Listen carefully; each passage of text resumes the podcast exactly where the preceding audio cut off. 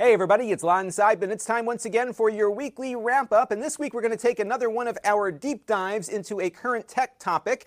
This one, the upcoming USB C mandate from the European Union. What's that going to mean for the future of your iPhone? We're going to talk about that right now, so let's get to it.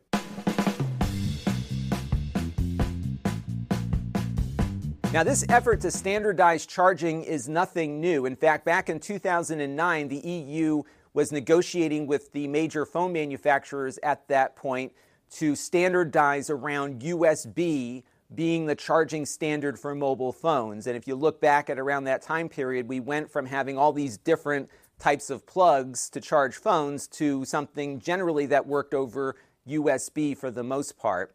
And the reason why the European Union was pushing this was because of e waste, they say because a lot of the chargers at the time looked like this one in the lower left hand corner, where you had the plug and the power supply attached to each other. And so that was when we started seeing these USB plugs appear, where you could plug in a cable and then attach the other end of that cable to your phone. And the standard here was on micro USB, and that is what a majority of the phone manufacturers shifted to over that period of time. And as you'll recall, Apple did not go in that direction. They started using Lightning. So, how did they get away with that in Europe? Well, they uh, were able to get a carve out in the agreement to allow for an adapter, which could also be a cable. And the deal was that the external power supply that went into the wall had to have a USB plug on it.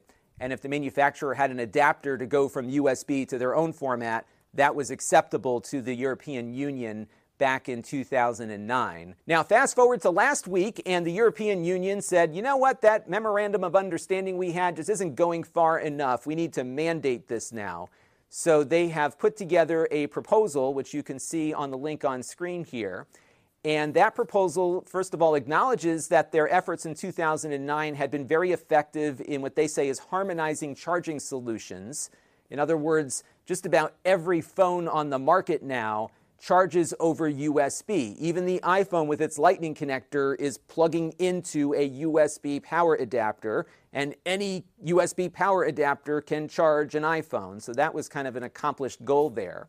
However, as they say here in their note, uh, they did not get a full harmonization of charging solutions because the iPhone still uses the Lightning cable. So that's part one of their concern. The other concern they have is that many phone manufacturers have not unbundled the power adapter, the power supply, from the phone itself when they are selling phones to consumers. Now, Apple has done that with their iPhones lately. They took the power adapter out, they also took the headphones out, and they've made the box a lot smaller. And this actually makes Apple a lot more money. Yes, there are some environmental benefits to this because you can ship more phones on the same boat or plane. However, that also means it costs Apple less to ship each phone, so they're saving a lot of money there. And of course, they're also saving money on manufacturing all these power adapters at the same time. Now, the European Union wanted these companies to offer customers the choice of having a phone with a bundled adapter and one without. And they were hoping that the manufacturers would charge less money for the unbundled phone. But guess what? Apple's charging more for the iPhone than they were before, so that kind of didn't work out, did it? Now, in the document, the regulators went through some of the options that they had here to pursue in relation to this charging mandate. And they had six different things. Some were more restrictive than others. And regulators, being regulators, they opted for the most regulation in the menu of options that they had presented to themselves. So, what are they going to require? Well, the first thing is that USB C is going to become, in Europe at least, the common port should this proposal be accepted. Now, before, the MOU required that the external power supply be USB, but not the port on the phone. This new mandate harmonizes the port on the phone, so the iPhone would have to lose its Lightning connector or perhaps lose the port completely. And this mandate is not just smartphones, it's also going to be for tablets, cameras, headphones, portable speakers, and handheld video game consoles. Now, in addition to mandating the port, they're also mandating the type of charging technology that port will use for devices that support fast charging.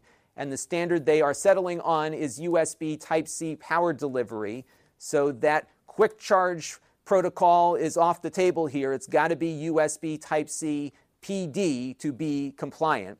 They're also requiring that manufacturers who sell any of the covered devices, remember, phones, handheld video games, headphones, all of those things have to unbundle the power adapter from the sale of the device. Now, the manufacturer can offer a version with it bundled, but at a minimum, they have to have one that has the power supply separate from the sale of the initial device. And they're doing this to cut down on the number of new chargers being manufactured.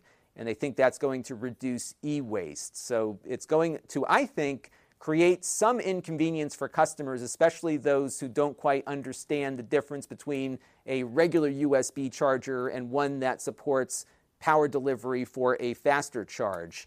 And of course, that's the next mandate that they've got on the list here, which is improving information for customers so that they can understand what their device's capabilities are insofar as charging speed is concerned and of course understanding what cables they need to buy to meet that standard. Now, in this part of the mandate, the regulators just kind of punted it. They're basically having the member states figure it out for them. And they are saying in the mandate that the language should be clear, understandable, and intelligible. Now, given all we know about USB Type C and how many different ways it is implemented, I don't know how you make the discussion of USB Type C clear, understandable, and intelligible. Look at all the different ways and standards you can deliver power right now on USB. I found this chart from a white paper that Texas Instruments put out recently. And as you can see here, you've got no less than five different standards for power delivery with more on the way.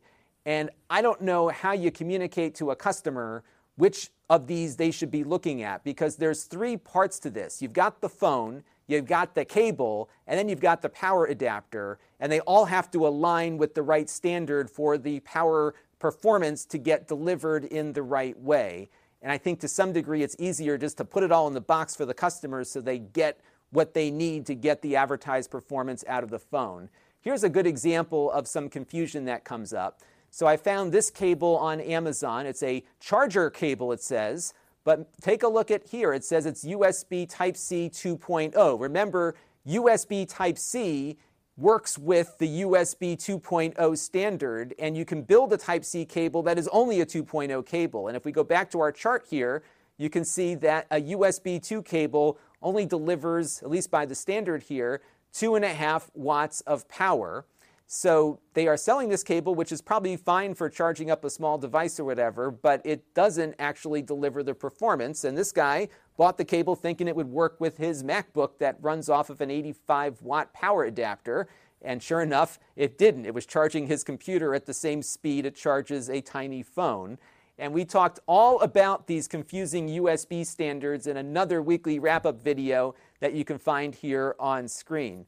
I think what's going to happen after all of this is Apple is just going to take that port and get rid of it. And the reason is, is that this mandate doesn't require that there be a charging port at all on the phone, just that if it has a port, this is what that port has to comply with. So you might be wondering, what about wireless charging? Is that part of the mandate? Not yet. Let's have a look at their language there. Now, just to show you how slowly these government regulators work, uh, they did do a study when they were putting this mandate together that looked at phone sales between 2016 and 2018. Remember, it's 2021 now. And they found over that period of time a six fold increase in phones that supported wireless charging to around 44 million units, or 28% of all sales of phones back in 2018. I would argue now that it's far more than that. But they say that this technology is not seen as a replacement for wired charging at the moment because of the efficiency rate of such chargers. Now, yes, wireless chargers have long been not as efficient as a plug in charger. However, there are now wireless chargers that are getting very close in performance to wired ones. Uh, this one from Belkin, for example, can deliver 15 watts of power to phones that support it using the Qi fast wireless charging standard. What's nice about Qi is that if you have a phone that's based on an older version of their standard, it will charge at the lower rate too. And the European Union acknowledges that there's a lot of development in this area, and they're keeping their regulatory mitts off for a while. But they do put a warning in here that as technology develops and is incorporated into more products, fragmentation may develop. And if it does, that's when they're coming after people. And this Belkin thing is actually a good example because this supports 15 watts. But in order to charge your Apple device wirelessly at 15 watts, you have to use an Apple manufactured or Apple certified MagSafe adapter. Otherwise, you're going to be limited to just 7.5 watts.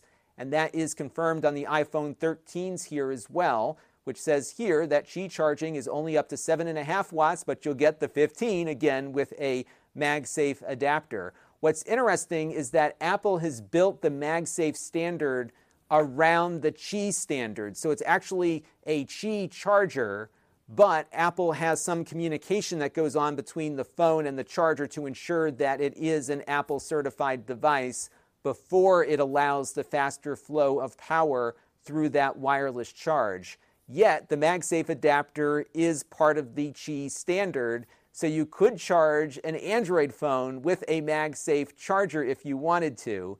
And I think Apple is doing this to argue that, hey, we're completely compliant with the standard. Look, we've got a Qi wireless charging device built into our MagSafe adapter, and this might be in anticipation of future regulatory action from the EU. So, what is next for this mandate? Well, I think it's safe to say that the iPhone will likely have to have some USB Type C port within the next two years. So basically, if this is adopted, then all of the different manufacturers have a year or two to comply. And a lot of people have thought that Apple was moving in that direction anyhow. Or Apple could just get rid of the port completely because there is no regulation around a phone without a port. So we'll have to see how this plays out. The one thing I'm concerned about here is for people that have these Lightning peripherals. So, for example, we have the backbone controller here, which has a Lightning port on it, which plugs into iPhones. There's a lot of other neat little devices like this one that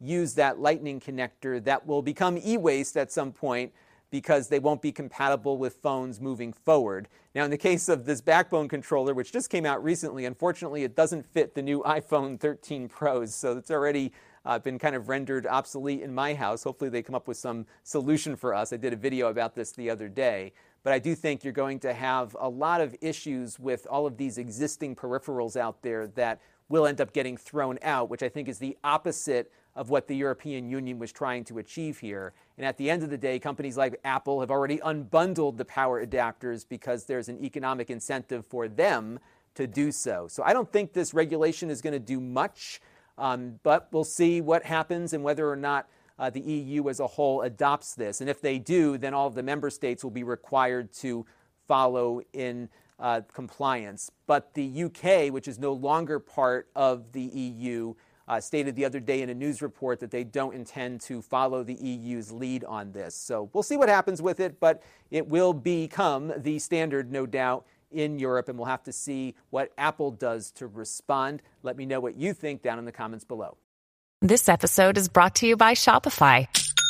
Forget the frustration of picking commerce platforms when you switch your business to Shopify, the global commerce platform that supercharges your selling wherever you sell. With Shopify, you'll harness the same intuitive features, trusted apps, and powerful analytics used by the world's leading brands. Sign up today for your $1 per month trial period at shopify.com slash tech, all lowercase. That's shopify.com slash tech.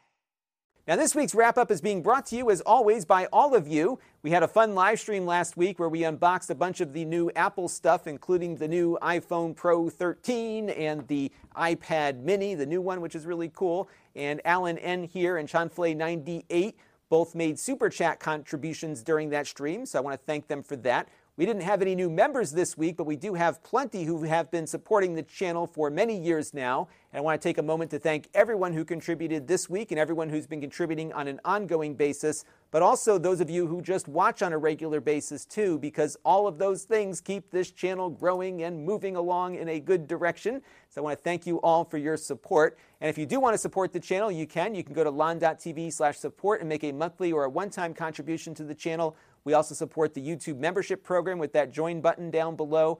And we're on Floatplane and Patreon too. We've got a bunch of other channels you can check me out on, including my Amazon page at lon.tv slash Amazon shop, where most of my review videos end up.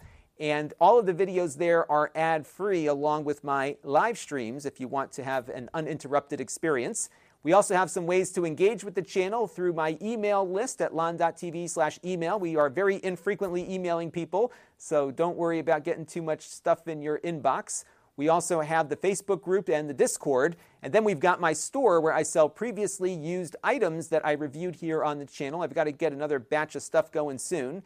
And if you want to be notified whenever I add something to the store, you can go to lon.tv slash store alert and get an email delivered to you every time we add something new to the store. And that is going to do it for this week's weekly wrap up. I want to thank you all for your continued support and viewership. Please keep those questions and comments coming. I'd love to hear what you have to say about the EU mandate down in the comment section. I don't think it's going to do much of anything since most phones already have USB C ports, but it might create some issues for Apple rolling forward. And I'm curious to see whether or not they just get rid of the port completely to stick it to the regulators over there. Time will tell, and I look forward to hearing from all of you on that topic and anything else that's on your mind. And until next time, this is Lon Seidman. Thanks for watching. This channel is brought to you by the Lon.TV supporters, including gold level supporters Hot Sauce and Video Games, Brian Parker, Chris Allegretta, Tom Albrecht, Thomas Anfang, Jim Tanis, and Handheld Obsession. If you want to help the channel, you can by contributing as little as a dollar a month.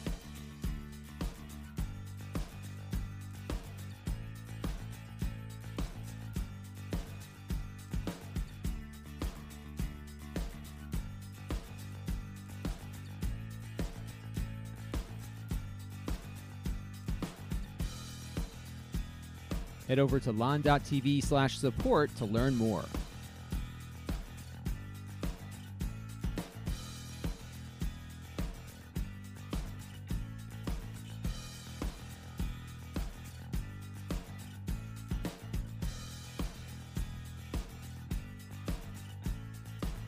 And don't forget to subscribe. Visit lon.tv slash S.